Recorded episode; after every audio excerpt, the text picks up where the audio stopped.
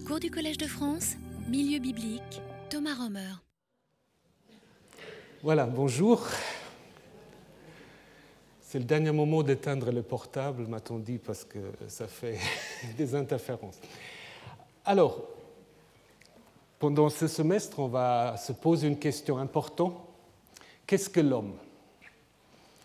C'est tout un programme. Vous connaissez peut-être l'essai de Mark Twain qu'il a publié de manière anonyme en 1906, où en effet il met en scène un dialogue entre un jeune homme et un vieil homme. Le jeune homme dit, mais l'homme, il a quelque chose qui le distingue des animaux. Et le vieux dit non. L'homme, c'est qu'un animal. La seule chose qui l'intéresse, c'est manger, c'est faire euh, l'amour, se dormir, et il n'agit que en fonction de son profit et de son intérêt. Alors à la fin, bah, vous pouvez relire euh, cet essai. À la fin, bon, euh, Mark Twain nous repose la question. Il n'y a pas évidemment de solution ni de réponse, puisque je pense que c'est une des grandes questions que l'humanité pose, se pose depuis qu'elle commençait à réfléchir, je pense. Et ce que je vous propose pendant ce cours, c'est un peu répondre à cette question, non pas sur le plan de la grande philosophie, je serais bien incapable, ni sur le plan de la théologie, mais simplement euh, sur le plan des récits bibliques. Des récits bibliques que je vais évidemment essayer de mettre dans leur contexte du Proche-Orient ancien, puisque pour comprendre les textes bibliques, il faut toujours aussi un peu avoir des idées sur ce qui est autour. Et c'est pour cela aujourd'hui on va commencer non pas directement par la Bible, mais avec autre chose, avec Gilgamesh. Mais avant euh, d'aller vers Gilgamesh, j'aimerais vous montrer euh, cette image-là, un vase qui est vieux d'au moins 5000 ans, qui date de 3000 ans avant notre ère, grosso modo, qui a été trouvé justement à Uruk, Uruk qui sera aussi la ville d'où euh, viendra Gilgamesh, euh, dont il sera le roi. Uruk qui aujourd'hui s'appelle Varka en Irak, et qui euh, donc est aussi mentionné dans la Bible sous le nom de Erech, euh, capitale de Nemrod, selon la liste des nations en Genèse 10. Certainement une des villes les plus importantes, si ce n'est pas la ville la plus importante de la Mésopotamie. Certains disent, mais c'est la pure spéculation, que l'écriture sumérienne aurait été inventée à Uruk, on n'en sait rien, mais euh, une ville qui en effet joue un rôle très important. Et on a trouvé en effet euh, ce vase euh, dans le temple d'Inanna ou de Ishtar. Euh, en 2003, elle a été disparue du musée de Bagdad, bah, vous savez pourquoi. Bah, elle a été retrouvée, mais dans un très mauvais état. Bon. Par contre, on peut très bien observer dans ce vase, qui probablement est une scène de, de procession, ce que vous pouvez observer, que vous avez trois niveaux.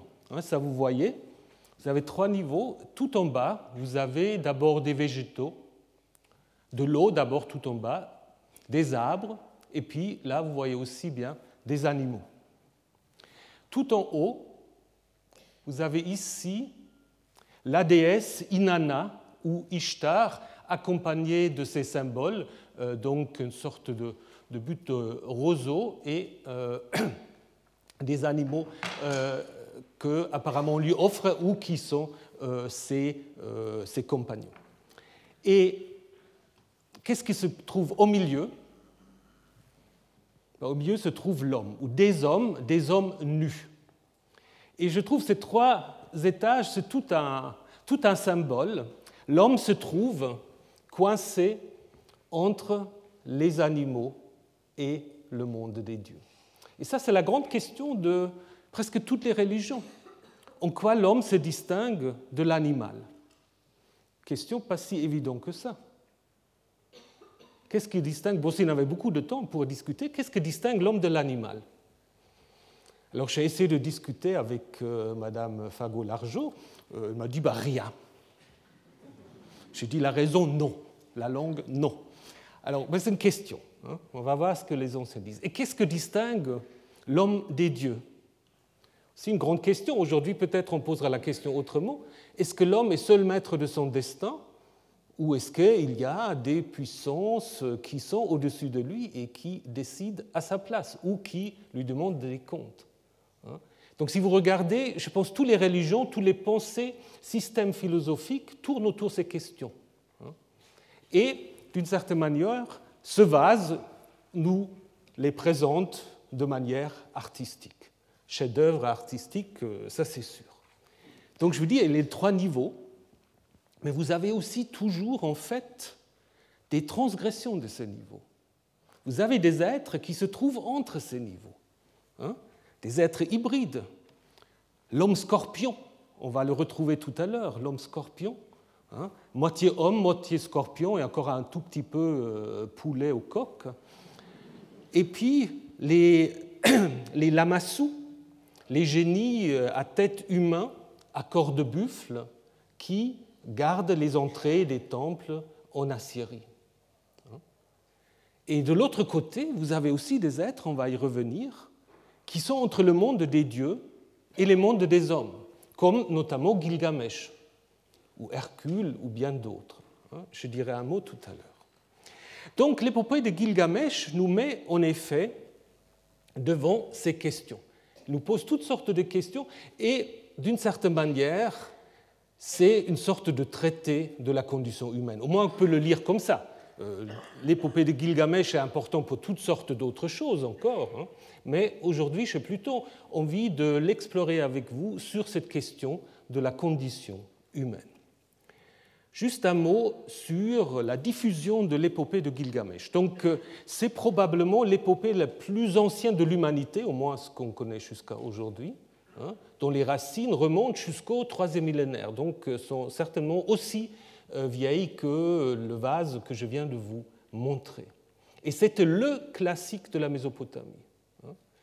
C'était le classique de la Mésopotamie. Vous avez ici, peut-être vous ne le voyez pas très bien, vous avez, avec ces petites étoiles, ici, là, là, là, vous avez des endroits où on a trouvé des fragments de cette épopée. Et quand vous regardez un peu, vous voyez que ça fait un peu ce qu'on appelle le croissant fertile. Hein. Ça relie en fait euh, le Levant à la Mésopotamie et ça montre que euh, cette épopée était connue bien en dehors euh, des deux fleuves, hein. Notamment aussi dans le Levant. Donc là, j'ai une carte un peu plus précise et puis ça continue, on, trouve, on trouve, on trouve encore des fragments de, Gilgamesh. Donc là, vous avez euh, des endroits où on a trouvé soit des textes ou soit aussi de l'iconographie reliée à l'épopée de Gilgamesh. Alors qu'est-ce qu'il faut en déduire? Ben, Il faut en déduire que les auteurs bibliques, ils connaissaient, ça je vous le parie, ils connaissaient tous l'épopée de Gilgamesh et encore le plus récent. Ça, on va le voir d'ailleurs tout à l'heure. Gilgamesh, il est encore mentionné à Qumran. À Qumran, on a un fragment, euh, bah, malheureusement pas très très bien conservé, de ce qu'on appelle euh, le livre des géants. Et dans ce livre de géants, on mentionne Gilgamesh en rapport avec avec la mort, quelque chose sur la mort. Et nous allons voir que, évidemment, cette question de la mort jouera un rôle important. Avant donc de nous tourner vers la question de la constitution de cette épopée, qui est évidemment aussi d'un très grand intérêt pour la recherche biblique, parce que souvent on dit aux biblistes, mais vous êtes bien trop compliqués avec vos différentes couches, avec vos différentes périodes et tout. Bah, si vous regardez ce qu'on sait, et là on a les preuves matérielles par rapport à Gilgamesh, bah, on ne peut euh, que euh, se dire bah, pour les textes bibliques, on doit appliquer un modèle comparable. Donc ça, ce n'est pas écrit d'un seul trait, on va le voir tout de suite. Mais d'abord, quelques, quelques mots sur Gilgamesh. Qui est Gilgamesh? Ou Gilgamesh en sumérien On peut traduire le nom par l'ancêtre un héros, où l'ancêtre est un jeune héros. Hein. donc, euh, c'est probablement, selon les assyriologues, un roi historique qui, vers 2700 avant notre ère, a régné à Uruk. Il est mentionné dans beaucoup de documents mésopotamiens où il apparaît vraiment comme apparemment l'homme le plus important de tous les temps. On le trouve dans la liste sumérienne des rois. Vous connaissez peut-être cette liste qui euh, montre que le déluge fait une césure importante, puisqu'avant le déluge, vous avez une série des rois qui règnent avant le déluge, et après, vous avez des rois qui règnent après le déluge. Et souvent, on dit les rois après le déluge sont, ont des chances d'être des personnages historiques. Vous avez quelque chose de comparable euh, dans la Bible, où euh, dans le chapitre 5 de la Genèse, vous avez tous ces ancêtres comme Mathusalem qui règnent des 900 et quelques années avant le déluge. Et après le déluge, l'âge de l'humanité est réduit à 120 ans, euh, âge que Moïse aura au moment euh, de, sa mort. Donc euh, cette idée de césure. Donc dans cette liste sumérienne, Gilgamesh apparaît comme le cinquième roi qui a régné après le déluge, qui aura régné quand même assez longtemps, 126 ans. On mentionne son père, Lugalbanda, qui est dans cette liste appelée un fantôme ou un, démon ou un esprit, donc un être divin apparemment, et avant lui même un autre roi mythique, Dumuzi ou Tammuz, que vous connaissez peut-être aussi comme l'amant malheureux de Ishtar. Son fils est également mentionné dans euh, cette liste qui aura eu un règne plus humain déjà de 40 euh, ans. Donc, euh, tout cela, est-ce que ça suffit pour établir l'historicité de Gilgamesh? Les assyriologues, ils sont peut-être un peu moins sceptiques, les biblistes auraient dit non. Les assyriologues, ils disent plutôt oui. Euh, bon, ça, c'est une question un peu d'appréciation, et puis ce n'est pas très important pour notre sujet. Mais donc, souvent, en effet, on pense qu'il y a une figure historique de Gilgamesh qui a marqué les mémoires et qui, finalement, aura fait de lui euh, à la fois un sujet d'épopée, mais aussi quelqu'un qui apparaît dans les inscriptions. Euh, par exemple, le dernier roi d'Uruk parle de Gilgamesh comme c'est lui qui aura reconstruit les remparts de la ville après le déluge. Hein. Donc, qui aurait en fait réintroduit aussi le culte des dieux après le déluge. Donc, c'est un peu euh, le Noé à ce niveau-là, puisqu'il remet les choses en place après la grande catastrophe. Et ce qui est clair aussi, c'est que Uruk, en effet, a des remparts qui euh, datent en effet de la fin du troisième millénaire. Donc ça, euh, ça correspond assez bien. Et l'épopée de Gilgamesh, si vous le lisez, bah, je vous dirai deux mots tout à l'heure euh, ce qu'il faut lire si on veut lire Gilgamesh. Bah, cette épopée de Gilgamesh, en fait, garde les souvenirs de cette importance d'Uruk et de ses remparts. Hein, les remparts jouent un rôle important, ils encadrent même euh, l'épopée. Gilgamesh, s'il a été euh, un personnage historique, il a été très vite donc euh, divinisé ou héroïsé. Hein.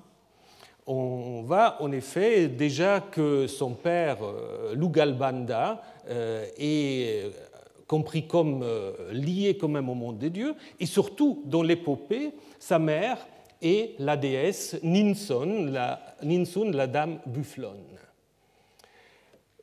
En lui, deux tiers sont divins, un tiers est humain. Ça, c'est un refrain dans l'épopée pour présenter Gilgamesh.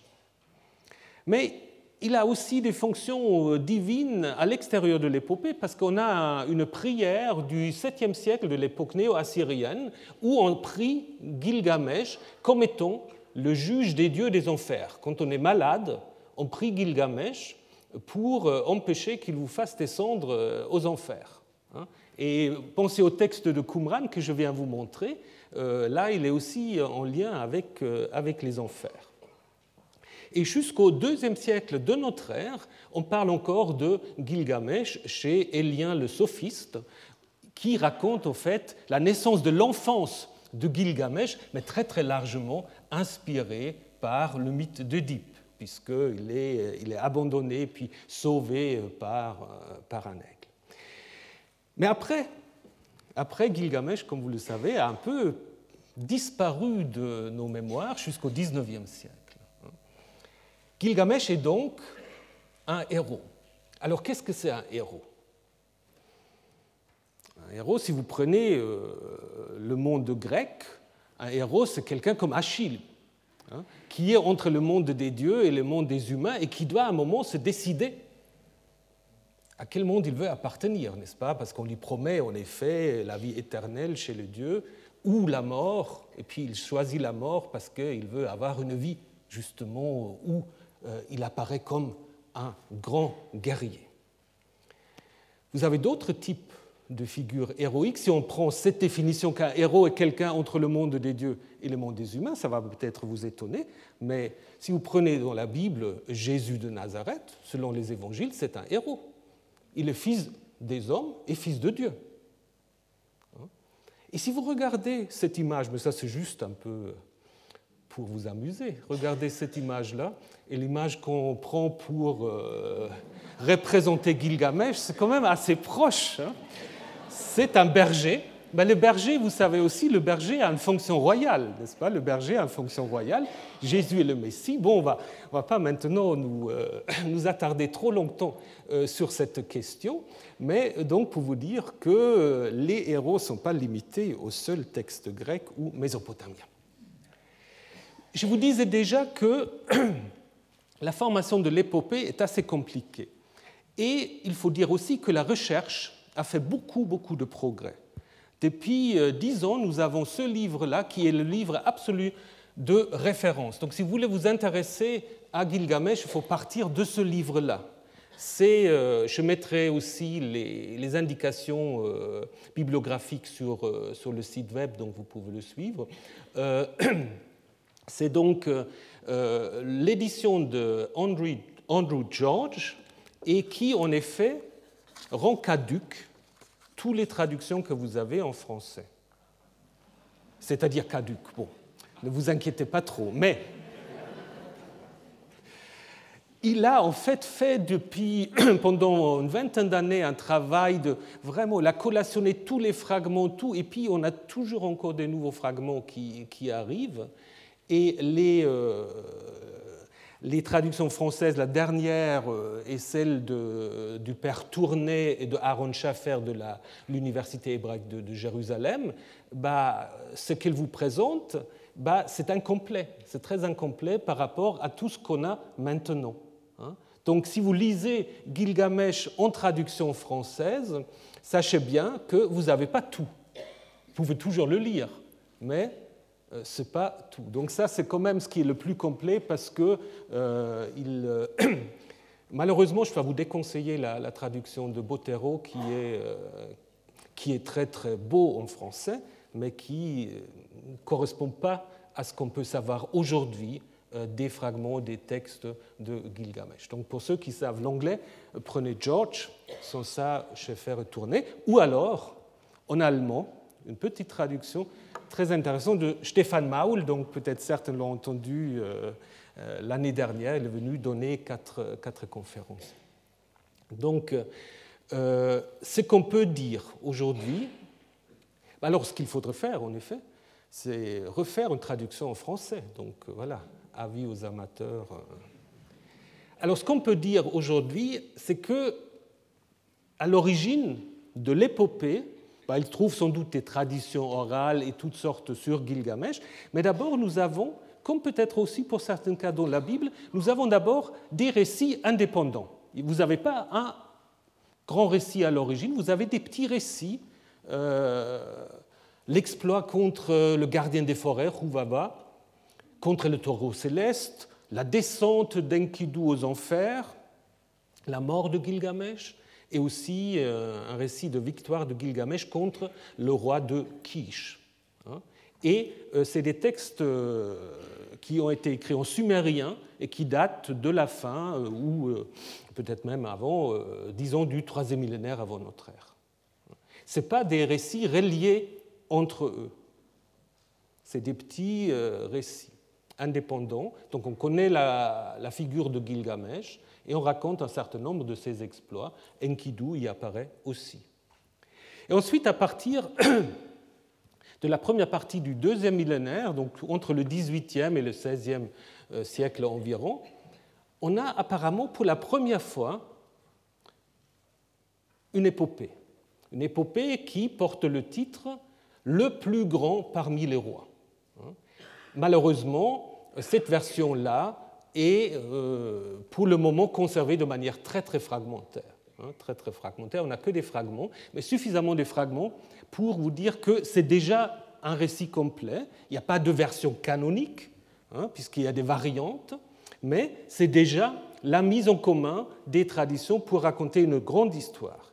Et ensuite, entre le 16e et 11e, mettons, euh, Gilgamesh devient tellement populaire qu'on a des traductions. Hein. on a des traductions, on a euh, des fragments ourites. Euh, en hittite, vous avez une sorte de condensé. On a résumé euh, l'épopée qui, dans la version babylonienne, comporte 12 tablettes, on l'a résumé en trois tablettes. Donc c'est une sorte de, best-of, une sorte de condensé. Donc vous voyez l'importance de cette histoire. Et puis la version standard telle que nous la connaissons aujourd'hui, elle a été trouvée dans la bibliothèque d'Assurbanipal à Ninive du 7e siècle. Mais on est d'accord pour dire qu'elle remonte plus haut euh, probablement à l'activité d'un scribe du nom de Sinleki Unini, Sin qui accepte la prière, et qui, dans la mémoire babylonienne, c'est un peu le Homère euh, babylonien, puisqu'il est considéré comme étant l'auteur de l'épopée de Gilgamesh. Alors qu'est-ce qu'il a fait, euh, ce Sin Leki Unini Il a organisé et aussi transformé l'ancien poème en l'organisant en 11 plus une tablette.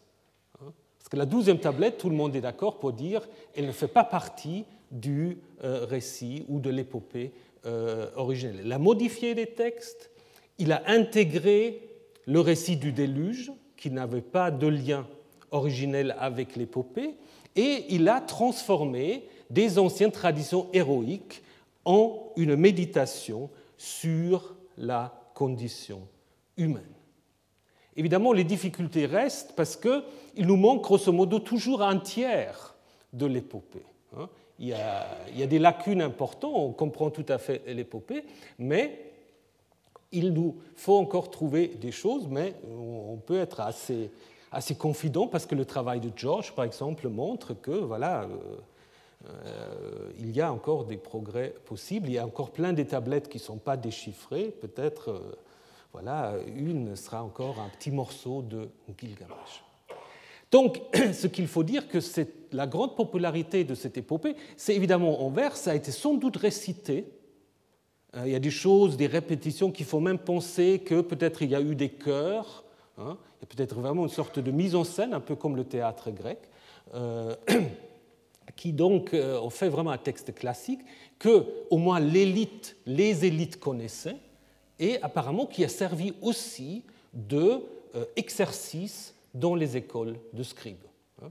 On trouve aussi des fragments apparemment très mal écrits où on a dit à un jeune scribe voilà, maintenant tu vas me copier euh, telle ou telle tablette de euh, Gilgamesh. Donc, euh, si vous voulez des schémas, donc, euh, vous pouvez vous imaginer ça comme ça, c'est très compliqué, mais c'était juste pour vous montrer un peu la complexité. Euh, donc, ça c'est Jacobson, un de grands spécialistes, qui voilà, essaie un peu de, retracer du troisième millénaire jusqu'à la version du 7e, 6e de la librairie de Asubarnipal. Donc, voyez, c'est quelque chose qu'on peut tout à fait euh, comparer, c'est pour cela que c'est important aussi, comme je disais, pour les biblistes, qu'on peut tout à fait comparer avec euh, la formation de la Bible. Mais venons maintenant à cette épopée. Le point de départ, c'est donc, comme je vous disais déjà, la description euh, des remparts de la ville qui encadrent en fait tout le récit, c'est-à-dire qui se trouve au début de la première et à la fin de la onzième tablette, ce qui montre aussi que, en fait, l'épopée primitive allait de la première à la onzième. Alors, euh, juste encore un petit détail, si dans la suite je vais vous montrer des citations de l'épopée, les références sont faites selon maintenant l'édition de George, qui est, comme je vous disais, l'édition de référence, et voilà, euh, je me suis inspiré euh, de celle-ci, et qui était repris aussi par Stéphane Maul.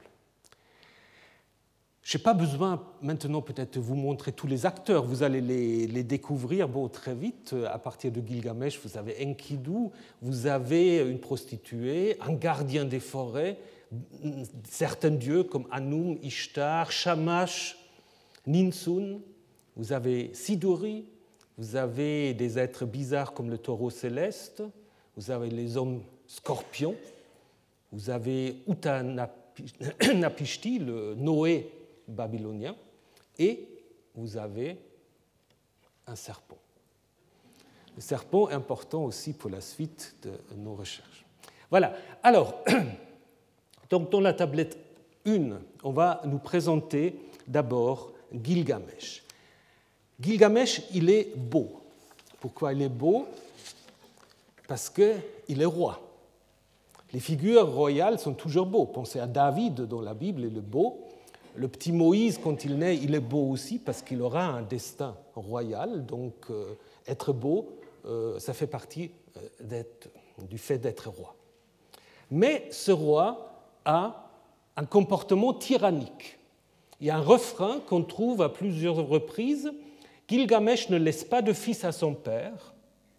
Gilgamesh ne laisse pas de fille à sa mère. Alors, qu'est-ce que ça veut dire? Pour les filles, s'agit-il euh, du droit de cuissage, du droit de la première nuit On peut le penser. Pour les garçons, on ne sait pas trop. Certains pensent qu'il a vraiment un appétit sexuel démesuré. Euh, d'autres pensent qu'il veut surtout les avoir comme compagnons parce que euh, le texte n'est pas tout à fait clair. Peut-être après, si on prend la tablette 12, apparemment, il veut toujours jouer une sorte de jeu de balle sorte de polo, c'est pas très bien, mais toujours est-il que les habitants de Uruk vont se plaindre auprès des dieux de leur roi. Et qu'est-ce que font les rois? Ben, Les rois, en fait, euh, pardon, pas les rois, les dieux, bien sûr. Les dieux, qu'est-ce qu'ils font? Les dieux appellent euh, Aruru, une déesse, donc on dit, tu as créé l'homme, maintenant crée quelqu'un comme lui, ou euh, comme son image comme son idée. Sikirsu, c'est en hébreu zachar, euh, souvenir, quelque chose de ce style-là, hein, qu'il soit légal à la fougue de son cœur. C'est-à-dire, il faut apparemment euh, un vis-à-vis à Gilgamesh. Gilgamesh, dans sa tyrannie, il est seul, il faut un vis-à-vis, et en effet, Aruru va fabriquer d'abord en son cœur l'image de Enkidu, et puis, avec de l'argile, ça vous le connaissez aussi de la Bible, elle va en effet euh, créer Enkidu, le héros. Mais cet Enkidu, est-ce qu'il est déjà humain? Il n'est pas vraiment humain. Parce qu'on va le décrire comme ça, il est velu, couvert de poils sur tout le corps, pourvu d'une chevelure à l'instar d'une femme. Les touffes de ses cheveux sont drues comme celles de Nisaba et il porte un vêtement comme Chakan, c'est-à-dire il est nu, hein, puisque c'est le dieu des, troupeaux qui est nu, c'est-à-dire le seul vêtement, ce sont ses poils. Il est nu et il vit avec les animaux. Il est avec les gazelles et les autres animaux et il les protège. Il les protège contre le chasseur. Le chasseur, une sorte de prototype de l'homme chasseur qui ne sait pas quoi faire et qui va se plaindre, qui va se plaindre auprès de son père. Et son père va lui conseiller de lui amener Shamchat. Shamchat, comme la racine le dit, la fille de joie, donc une prostituée. Il va chercher à Uruk Shamchat qu'on va amener vers Gilgamesh et elle va en effet euh, faire l'amour avec lui, il s'allongea sur elle le traiter Elle traitait l'homme primitif selon les aptitudes d'une femme. Son amour la caressait. Six jours et sept nuits, ils font l'amour.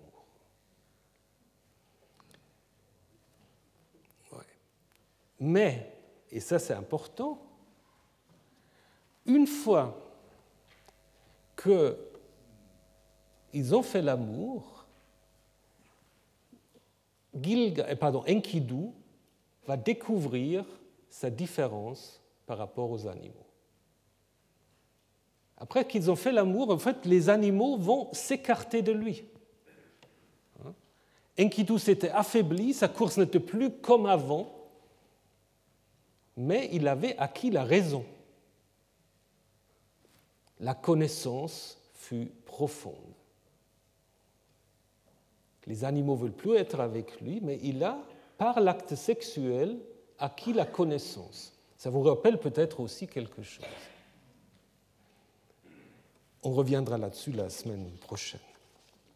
Donc, on a l'impression ici que c'est l'expérience de la sexualité qui distingue l'homme des animaux.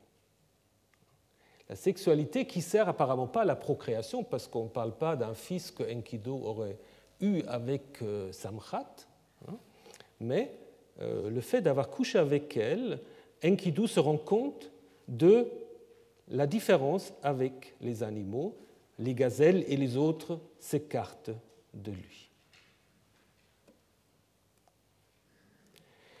C'est donc un Enkidu qui maintenant est différencié des animaux et connaît-il des dieux? Puisque maintenant la prostituée lui dit Tu es bon, Enkidu, tu es devenu comme un dieu. Sera-t-il divin du coup? Pas encore sûr. Le texte nous dit également, c'est un confident que son cœur cherchait. Vous vous souvenez, Gilgamesh était tyrannique, le dieu voulait un confident, et Enkidu, lui aussi, maintenant, cherche un vis-à-vis. Et dans euh, l'épopée, c'est très bien mis en, en, relation, puisque on va quitter pour un moment Enkidu et on va revenir vers Gilgamesh.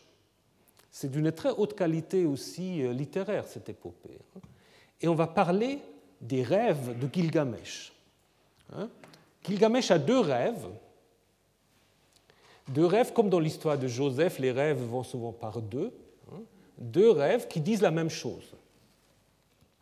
Il rêve d'abord qu'il y a une sorte de bloc céleste qui lui tombe dessus, entre ses pieds. Et il raconte ce rêve à sa mère en disant Je l'ai aimé comme une épouse, je l'ai couvert de caresses, je l'ai soulevé et je l'ai mis à tes pieds. Donc il parle à sa mère, à Ninsun Toi, tu en feras mon vis-à-vis. Deuxième, pareil, une hache. Alors là, certaines voient une sorte de jeu de mots entre chassinu, qui est la hache, et assinu, euh, qui est une sorte de, prostituée cultuelle. Alors, est-ce qu'il euh, faut aller jusqu'à là Mais ce n'est pas totalement impossible. Pour la hache, il dira la même chose. Et dans les deux cas, en fait, la mère donne la même explication. Hein? Mon fils, la hache que tu as aimée, ou le, bloc, c'est un homme, tu l'aimeras comme une épouse et tu le couvriras de caresses, et moi, j'en ferai ton vis-à-vis. Vers toi viendra un compagnon fort, quelqu'un qui sauvera son âme. Après cela, avec la tablette 2, qui est malheureusement assez fragmentaire, on revient vers Enkidu et Shamkhat. Avant l'amener, il faut que Shamkhat le vêtit, il ne peut pas aller nu. Donc importance des vêtements. Pensez aussi de nouveau à Genèse 3. Hein. Dès que le couple humain a mangé de l'arbre interdit, bah, il découvre qu'ils sont nus et ils se vêtissent. Alors ils vont faire une halte dans la steppe. Et là aussi, euh, dans la steppe, chez les bergers, Enkidu va encore découvrir quelque chose d'important pour les humains, le pain pas le vin, le pain et la bière, mais c'est un peu la même chose, la bière étant ce qui remplace le vin chez les Mésopotamiens. Et, ultime élément de sa transformation, son cœur avait acquis la connaissance, là on le savait déjà, mais maintenant il abattit les loups, pourchassa les lions, les bergères dormir tranquilles. Donc ça veut dire quoi? Ben, Ça veut dire maintenant il a changé de camp, n'est-ce pas? Il a passé des animaux vers les humains, dont ils se sont solidaires, et surtout maintenant aussi une sorte de hostilité entre l'humain et les animaux. De nouveau, pensez à la Genèse. Alors il arrive auprès de Gilgamesh, là aussi malheureusement le texte n'est pas tout à fait clair. Au début apparemment les deux semblent se battre parce qu'on veut amener une vierge chez Gilgamesh, Enkidu apparemment veut éviter cela, les deux se battent, mais très vite ils deviennent des amis inséparables et Gilgamesh, comme il se doit pour un jeune euh, roi, veut accomplir des exploits. Et son idée c'est affronter Humbaba ou Huvava, le gardien de la forêt des cèdres.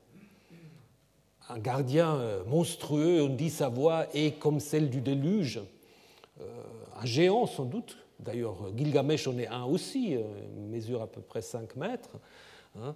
Et donc ce gardien établi par Enlil, le dieu chef des dieux.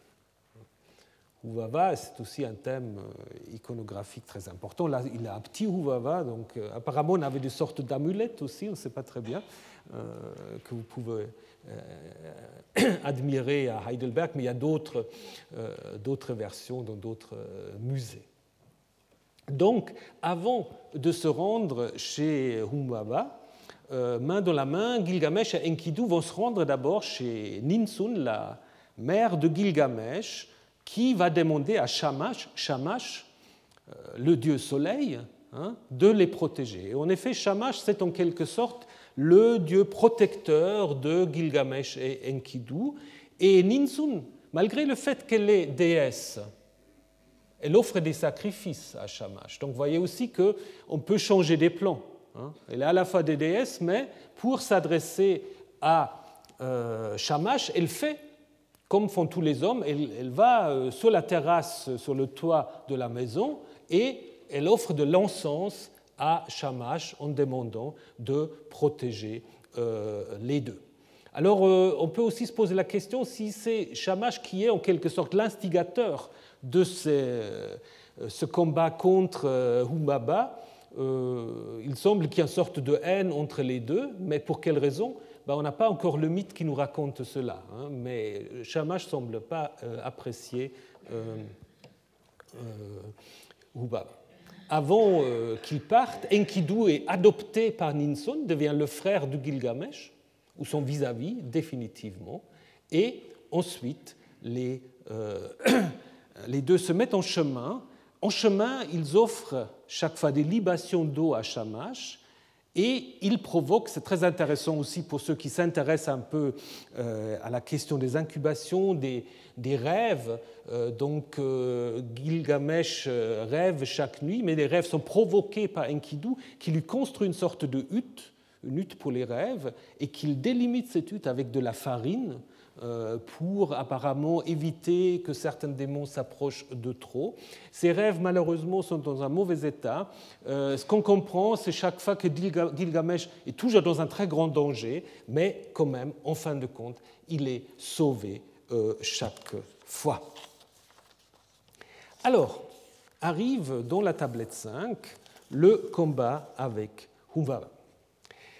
De nouveau, nous ne savons pas comment la rencontre euh, se, met en route, euh, mais le combat a, lieu assez vite avec une petite notice étiologique parce qu'on explique l'origine du Liban, du Lanti-Liban ou euh, de l'Hermone et du Liban par le fait que Humbaba veut jeter un grand bloc contre les amis d'abord, donc il est immense apparemment ce Humbaba, et finalement il y a la poussière, tout ça c'est lui-même qui est pris dans la poussière, il veut les frapper et il frappe ce bloc. Et le bloc se fonde et on dit voilà, c'est le Sirara et le Liban qui se disloque. Donc ça aussi, c'est quelque chose que vous trouvez souvent, vous explique en passant un certain nombre d'éléments éthologiques. Donc, vous voyez que dans la version standard, la forêt des cèdres est située évidemment au Liban, ce qui montre déjà une très grande euh, diffusion de, de, la culture, alors que dans les textes plus anciens, la forêt de cèdres semble beaucoup plus proche, en fait, quelque part, de la Mésopotamie. Donc, après euh, un combat, Umbaba veut se soumettre à Gilgamesh, dit qu'il est d'accord de travailler avec lui, mais c'est Enkidu maintenant qui conseille à Gilgamesh de le tuer, et c'est ainsi que cela se termine. Donc Gilgamesh tue Umbaba par l'épée, et Enkidu, plus sauvage, lui arrache le cœur et les poumons. Comme c'était quand même euh, le gardien de Enlil, euh, Enkidu dit bon, on va utiliser les cèdres pour construire euh, une porte pour, pour son temple à, Nippur. Est-ce que ça suffira? On verra. Et Gilgamesh coupe la tête de Humbaba. Bah, vous avez quelque chose de comparable dans la Bible avec David et Goliath. Il y a d'ailleurs aussi des représentations iconographiques on a euh, cette scène. Alors, les deux reviennent. Gilgamesh prend un bain, sort de son bain, euh, tout nu, les cheveux défaits, et arrive, arrive la déesse Ishtar. Alors la déesse Ishtar, évidemment, euh, la grande déesse de Uruk. Hein, à Uruk, elle est euh, la fille de Anum, donc la personnification du ciel, mais aussi en quelque sorte sa parèdre. Euh, Ishtar, donc, va proposer à Gilgamesh de la prendre comme femme. Épouser, on ne sait pas, mais elle dit quand même Sois mon mari, donne-moi, vie, donne-moi tes fruits Sois mon mari, moi je veux être ta femme. Et maintenant, qu'est-ce qu'il fait Gilgamesh? Et c'est là où il y a quelque chose d'assez incroyable. Il repousse les avances de Ishtar. Il repousse les avances de Ishtar en racontant euh, le destin pas très agréable qu'avaient tous ces anciens amants. Vous avez toute une liste, donc je n'ai pas le temps de. Vous allez la lire. Euh, était abandonné aux enfers, l'un était euh, transformé en crapaud, euh, un autre, je ne sais plus très bien. Donc ils ont tous mal terminé, les amants de Ishtar. Donc Gilgamesh dit non, ça ne m'intéresse pas. Mais évidemment, c'est quelque chose de grave, doublement grave. Parce que Gilgamesh, il est roi. Et selon le rituel de ce qu'on appelle le mariage sacré, euh, chaque nouvel an, il y a quand même cette idée d'une union entre le roi et une déesse pour symboliser l'union entre les dieux et les hommes et garantir la fertilité et le bonheur du pays. Donc Gilgamesh rejette le monde des dieux, on peut dire. Peut aussi le dire de manière plus générale. Donc il ne veut pas être dans le monde des dieux. Il ne veut pas être avec Ishtar. Alors, Ishtar est évidemment furieuse. Elle va auprès de Hanum et elle euh, lui demande d'envoyer le taureau céleste contre euh, Gilgamesh et Enkidu. Hanum d'abord euh, n'est pas du tout convaincu, il dit bon on te connaît et puis c'est sûr que c'est toi qui l'as provoqué, bon, mais finalement il y a quand même une sorte de solidarité des dieux. Finalement, il, accepte que euh, ce taureau céleste est envoyé, d'autant plus que euh, Ishtar le menace. Il dit Je me dirigerai vers les régions inférieures, je ferai remonter les morts et ils dévoreront les vivants. Alors, pour ceux qui connaissent leur classique, c'est quoi? C'est une citation d'un autre mythe euh, où Ishtar joue le rôle principal. C'est une citation de la descente d'Ishtar aux enfers. Quand Ishtar arrive aux enfers, elle menace avec exactement la même expression, n'est-ce pas? Il dit si vous ne me laissez pas entrer, je vais ressusciter les morts et ils vont en fait dévorer tous les humains, sorte de, de grande catastrophe euh, apocalyptique. Alors on la laisse entrer. Mais là, vous avez ici un exemple aussi de ce qu'on appelle l'intertextualité, n'est-ce pas? Donc l'auteur de cette tablette cite, avec un petit peu aussi peut-être d'ironie, il cite en fait la descente d'Ishtar aux enfers, où il suppose peut-être que les auditeurs connaissent ce mythe. Et donc, le taureau céleste est envoyé sur la terre, et c'est une catastrophe majeure, parce qu'il boit tellement d'eau des fleuves que la sécheresse vient, et puis chaque fois qu'il fait un ébrouement, euh, la terre s'ouvre et des jeunes gens euh, descendent tout de suite aux enfers. Et donc, du coup, Gilgamesh et Enkidu surtout Gilgamesh le roi, va protéger son pays, et les deux donc vont, euh, vont combattre le taureau, évidemment, ils vont le tuer, et ça c'est un thème aussi iconographique très très répandu, très important. Alors Ishtar, voyant cela, maudit Gilgamesh. Vous savez, une malédiction des dieux, c'est important, mais Enkidu, face à cette malédiction, Qu'est-ce qu'il fait? Il lui jette, alors on ne sait pas trop, la cuisse, euh, le sexe, selon, euh, à la figure. Donc c'est aussi une sorte de blasphème ultime, n'est-ce pas? Euh, L'homme, là, se révolte contre les dieux. Et donc, du coup, ça ne peut que mal se terminer. Et en effet, les dieux, pour punir les deux, ou pour punir Gilgamesh, ils se prennent à Enkidu, donc pour punir Gilgamesh, on peut dire les dieux font mourir Enkidu. Comme si la mort de celui qui est l'être qu'on aime le plus est peut-être plus dur que sa propre mort. Donc si on veut punir quelqu'un, ben on, fait, mourir celui qu'il aime le plus. Alors Gilgamesh veut prier les dieux, euh, donc Enkidu tombe malade, il a la fièvre, il hallucine. Euh, Gilgamesh veut prier tous les dieux, mais Enkidu dit ce que Enlil a commandé une fois, il ne peut plus l'arrêter. Hein, même les dieux, d'une certaine manière, sont tenus par ce qu'ils ont décidé. Et Enkidu, finalement, va entamer une lamentation devant Shamash en maudissant tous ceux qui l'ont transformé en homme. Donc on va retrouver euh, tout le monde, euh, le chasseur, les bergers. On apprend aussi qu'il y a eu un brasseur qui lui a donné la bière, qui n'est pas mentionné dans la tablette 2, euh, dans la tablette 1.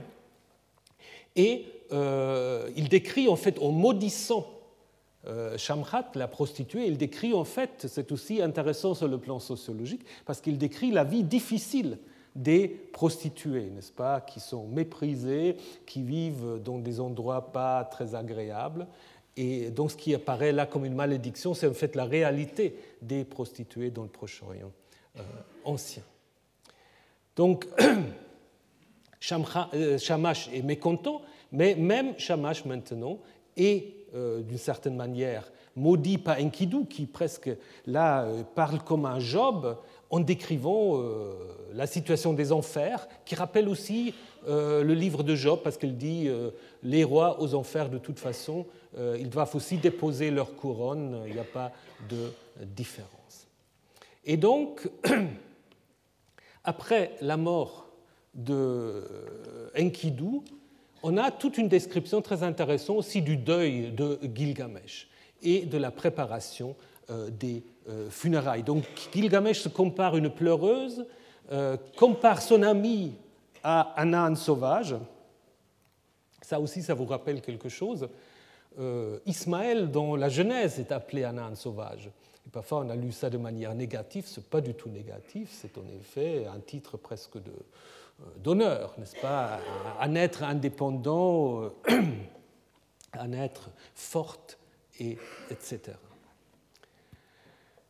Et il fait une statue il ne sait pas. C'est comme s'il cherche. C'est aussi une sorte d'éthiologie de différents types de deuil.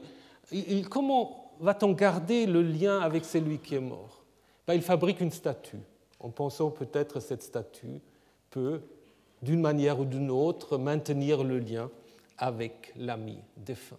Il y a beaucoup de sacrifices qu'il met en place où il fait couler le sang dans les enfers dans le but d'obtenir la faveur des divinités. Euh, infernal, donc on apprend que Ishtar aussi, elle n'est pas dans les enfers, on le sait, euh, qu'elle a fait y arriver, et bien d'autres. Mais tout cela ne suffit pas. La, la fin de la tablette n'est pas tout à fait claire. Apparemment, euh, ce que veut faire encore Gilgamesh, c'est dévier, euh, détourner l'Euphrate et euh, mettre le tombeau de Enkidu dans le lit de, l'Euphrate pour que personne puisse le piller. C'est aussi évidemment une réalité. Hein. Les, pilleurs de, tombeaux ils fabriquent aussi des, des armes, bien d'autres éléments pour son être. Mais du coup aussi, Gilgamesh a compris qu'il va mourir aussi. Hein, le début de la tablette 9, elle est à la première personne, donc il n'y a plus le narrateur qui parle, tout d'un coup c'est Gilgamesh qui parle. C'est bizarre ce changement. Est-ce que voilà, est-ce que c'est un fragment qui était indépendant que le narrateur a repris d'une autre tradition? Il dit moi aussi je mourrai et je serai comme un kidou. Hein?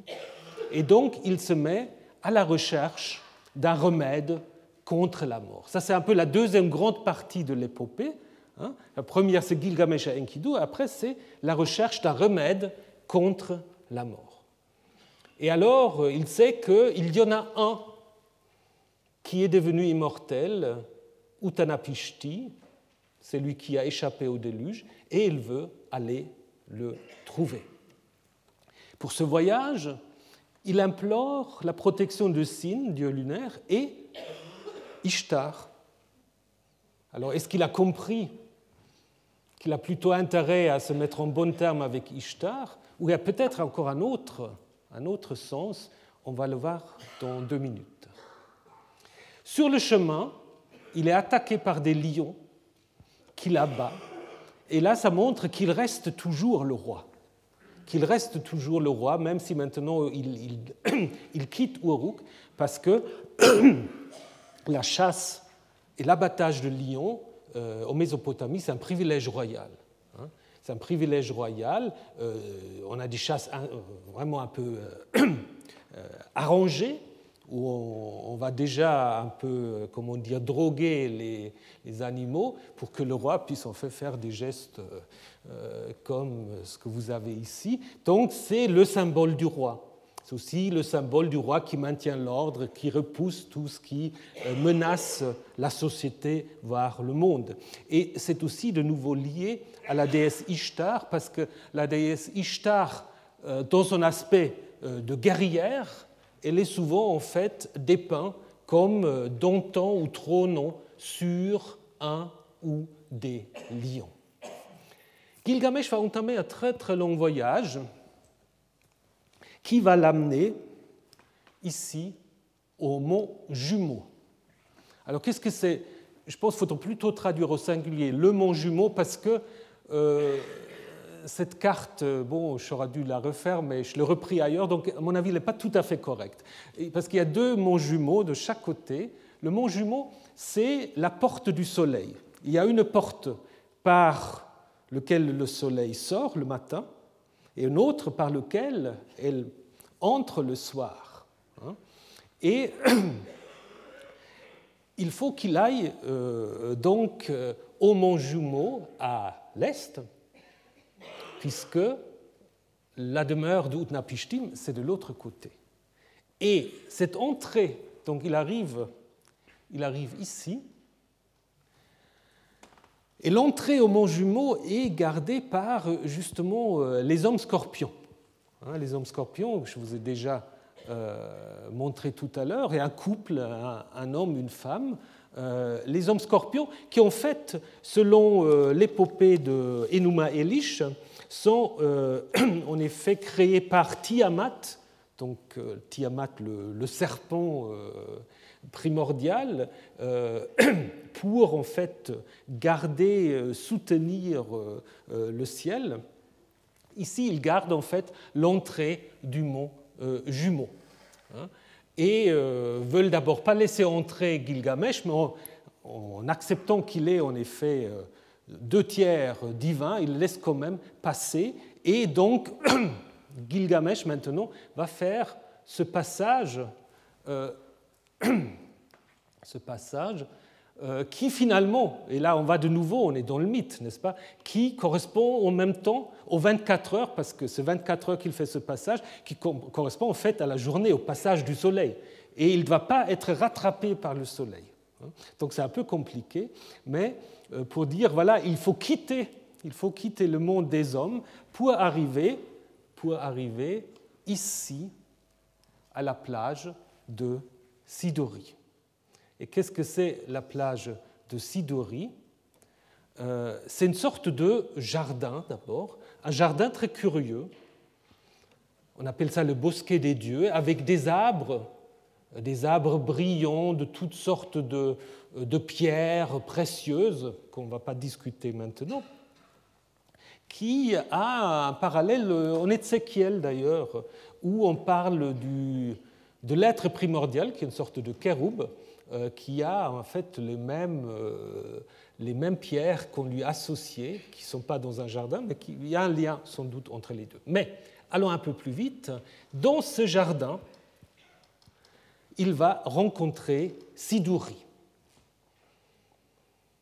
On dit Siduri, c'est une, tenancière, elle tient un bistrot au bout du monde. C'est un peu curieux, n'est-ce pas? Parce que normalement, personne n'y arrive. Personne n'y arrive mais il y a quand même une sorte de, taverne euh, que euh, Gilgamesh veut visiter. Hein, Gilgamesh veut visiter. Alors, euh, qui est ce Siduri C'est pas très bien.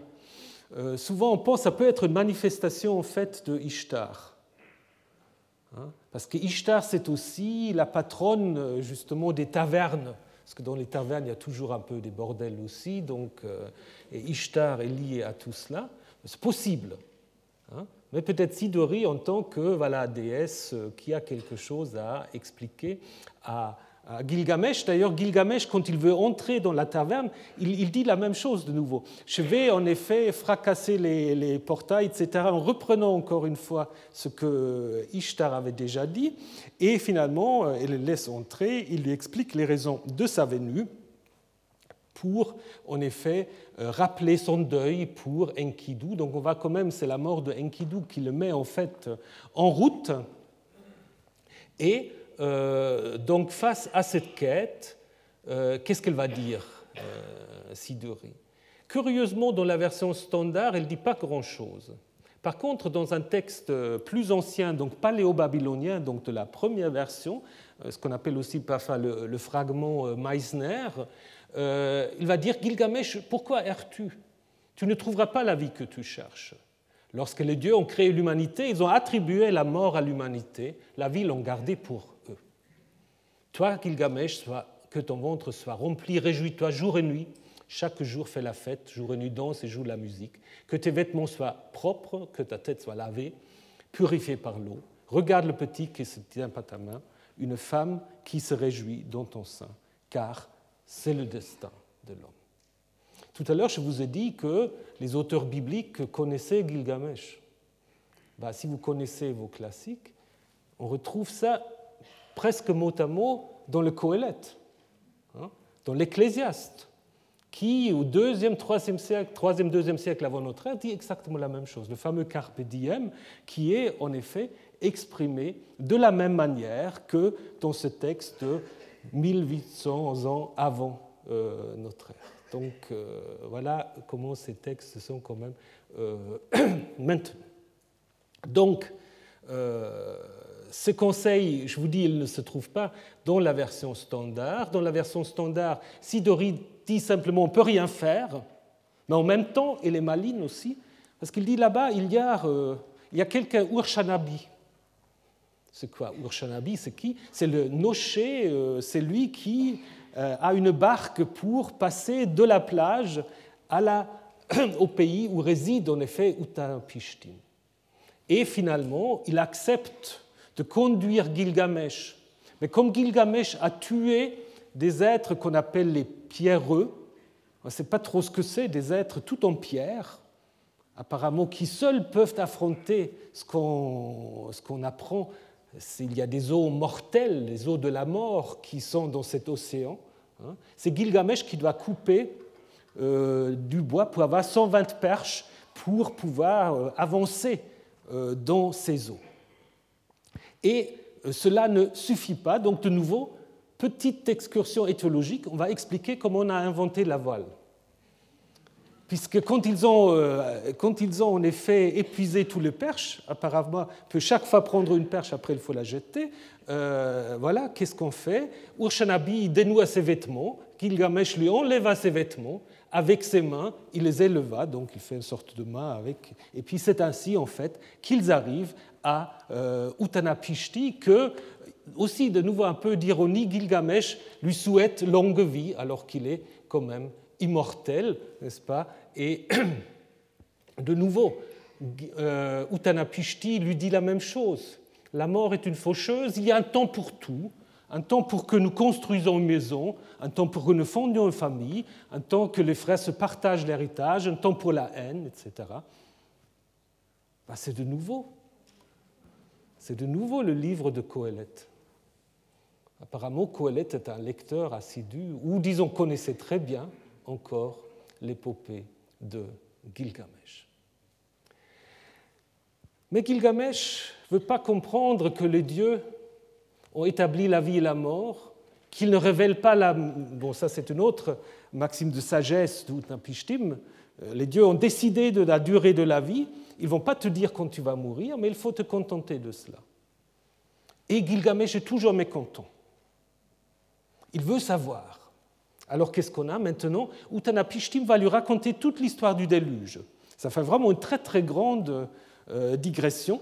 Hein on a un récit du déluge très proche du récit biblique, et à la fin, on apprend que les dieux ont accordé l'immortalité à Uttarapishtim et à sa femme, pour qu'il ne soit pas tout seul quand même, parce qu'autrement c'est un peu long quand même, tout seul, euh, mais que c'est quelque chose de tout à fait exceptionnel, qu'il n'y a pas de remède, qu'il n'y a pas de recette. Hein. Gilgamesh insiste, il insiste. Alors Uttarapishtim de nouveau essaie avec de la pédagogie. Il dit si tu arrivais peut-être à vaincre le sommeil, tu pourras vaincre la mort. Donc ça, c'est aussi une idée. Mais, évidemment, euh, Gilgamesh est incapable. Chaque soir, il lui met euh, un gâteau ou un pain et euh, il dort pendant sept jours.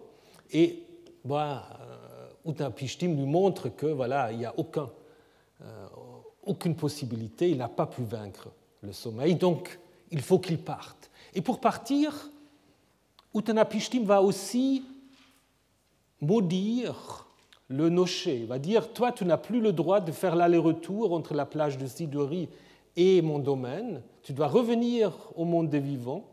Hein? Alors est-ce que c'est parce qu'il a osé amener un mortel vers Utanapishtim, ou est-ce que c'est simplement aussi pour donner à Gilgamesh un nouveau compagnon, parce que les deux vont faire ensuite le voyage ensemble. Alors, au moment où Gilgamesh semble devoir accepter son destin et retourner dans son monde, le nocher doit lui laver son vêtement, doit le laver lui, doit lui mettre son vêtement royal. C'est un peu comme disait le conseil de Sidori, n'est-ce pas, que ton vêtement soit propre et que tes cheveux, ça va bien laver. Donc il doit revenir dans le monde, mais tout d'un coup, retournement de la situation, il y a la femme de Utnapishtim qui pousse son mari à lui révéler un secret. Secret. Gilgamesh veut te révéler une chose cachée, un secret des dieux.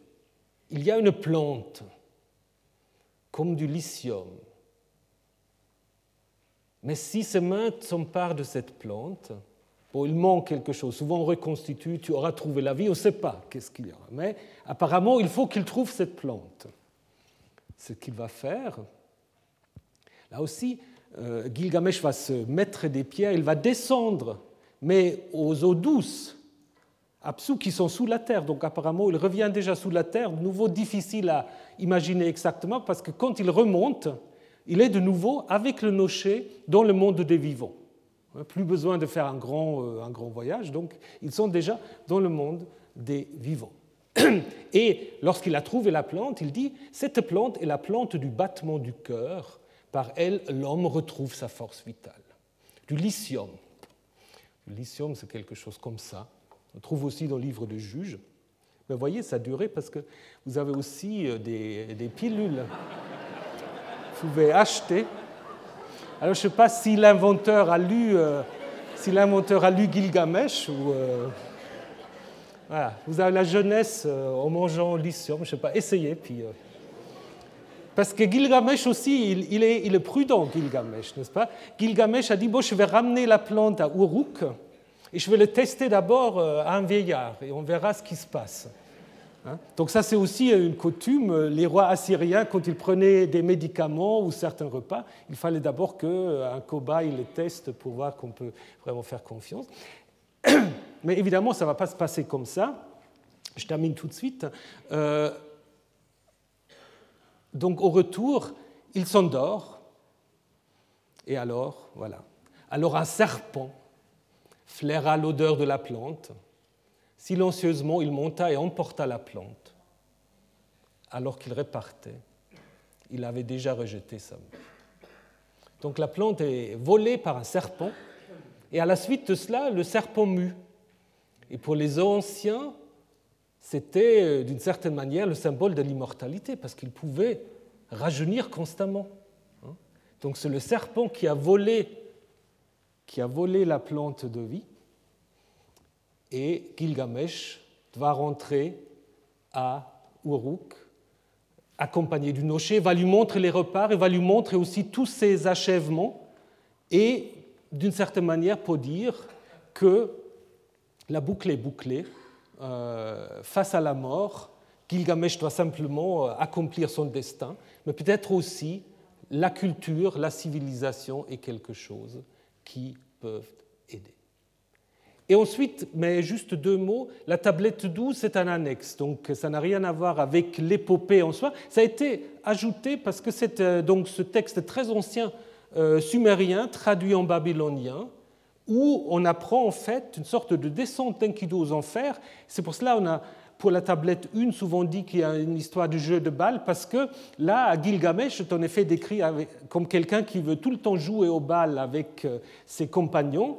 Les habitants se plaignent, les dieux vont tomber cette balle aux enfers, et Enkidu, en fait, accepte euh, d'aller chercher cette balle, mais évidemment reste prisonnier aux enfers. Hein, il devient il devient une sorte de fantôme alors qu'il n'est pas mort, qu'il n'avait pas de maladie.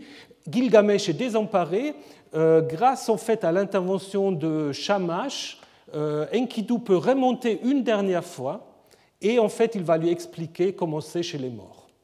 Et surtout pour apprendre que ceux qui, qui, durant leur vie, ont eu beaucoup de fils et qui ont eu des funérailles comme il faut, bah, leur destin est supportable. Par contre, ceux qui n'avaient pas de descendants et ceux qui n'avaient pas des funérailles, qui n'avaient pas de tombeau, ils ne trouveront pas le repos chez les morts. Donc, si vous voulez, c'est une sorte de, récit pour, en effet, expliquer la nécessité de respecter les rites funéraires et aussi les libations, les offrandes en faveur des morts. Voilà. Donc, euh, ce qu'on peut dire après cette lecture un peu rapide de Gilgamesh, c'est que vous avez là la mise ensemble de tous les grands thèmes de l'humanité, la vie, la mort, le bonheur, la sexualité ou le malheur, la nécessité de l'homme d'avoir un vis-à-vis, mais aussi la sexualité qui intervient ici comme une sorte de moyen pour distinguer l'homme des animaux. La difficulté aussi de mélanger le monde des dieux avec les mondes des hommes et peut-être la mort comme étant le destin qu'il faut apprendre d'accepter. Et finalement, peut-être en filigrane, vous avez vu qu'il y a beaucoup de parallèles avec des textes bibliques.